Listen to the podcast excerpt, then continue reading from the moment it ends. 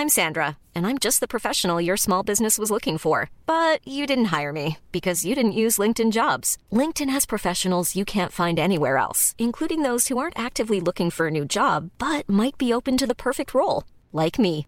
In a given month, over 70% of LinkedIn users don't visit other leading job sites. So if you're not looking on LinkedIn, you'll miss out on great candidates like Sandra. Start hiring professionals like a professional. Post your free job on linkedin.com/people today. Je prends 6-0 au second, j'explose complètement.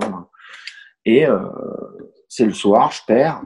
Le lendemain matin, euh, il y a, à ce moment-là, c'est pas Internet, il faut aller à l'agence de voyage. Donc, je pars à l'agence de voyage, je suis à Montevideo. J'y vais en courant, il fait 50 degrés. Bonjour, vous avez un vol? Ouais, alors et là, je dois faire Montevideo, Buenos Aires, Buenos Aires, Londres, Londres, Nice.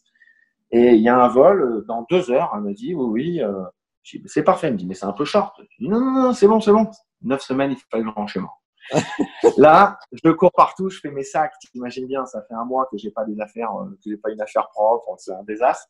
Je cours, j'arrive à la- à l'aéroport, je suis trempé de sueur, la classique. Je prends le premier avion, Montevideo, Buenos Aires, et à Buenos Aires, j'entends euh, au- le speaker dans l'aéroport, Nicolas Coutelot, est demandé au comptoir, dans un parfait français. Et j'y vais, et là, les mecs, ils me disent euh, grève générale partout en France, on vous laisse à Londres. Et on est jeudi, je me rappellerai toute ma vie, jeudi après-midi, 16h. Et je dis, ben ouais, mais moi, je connais personne à Londres, euh, il me restait 4 dollars, je me rappelle.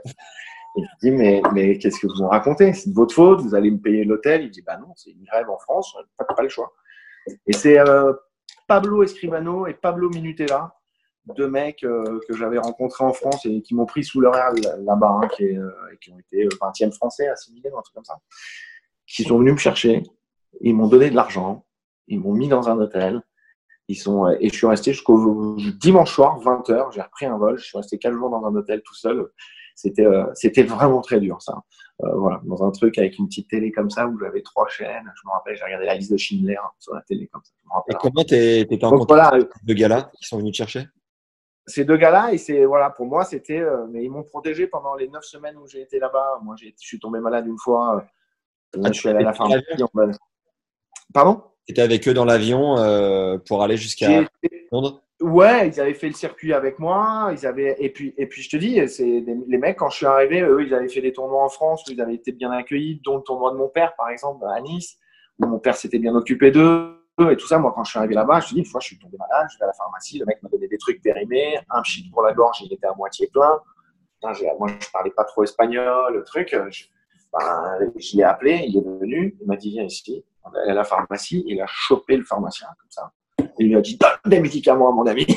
Enfin, ça va se passer comme ça. Et Buenos Aires, euh, tu vois, moi, c'était, je découvrais, hein, et le mec a menacé le gars. Le mec, pardon, pardon, je me suis trompé. Il m'a donné des médicaments. Tu vois, et ils m'ont pris sous leur aile. J'étais euh, vraiment, euh, j'étais le seul Français, d'où, d'où cette solidarité vraiment que j'ai eue avec, avec les, les Sud-Américains et qui ont, qui m'ont donné aussi ce truc fraternel qu'on a eu toutes nos carrières, quoi. Hi, I'm Daniel, founder of Pretty Litter. Did you know cats tend to hide symptoms of sickness and pain? I learned this the hard way after losing my cat, Gingy. So I created Pretty Litter, a health monitoring litter that helps detect early signs of illness by changing colors, saving you money and potentially your cat's life. Pretty Litter is veterinarian developed, and it's the easiest way to keep tabs on your fur baby's health right at home. Go to prettylitter.com and use code ACAST for 20% off your first order and a free cat toy. Terms and conditions apply. See site for details.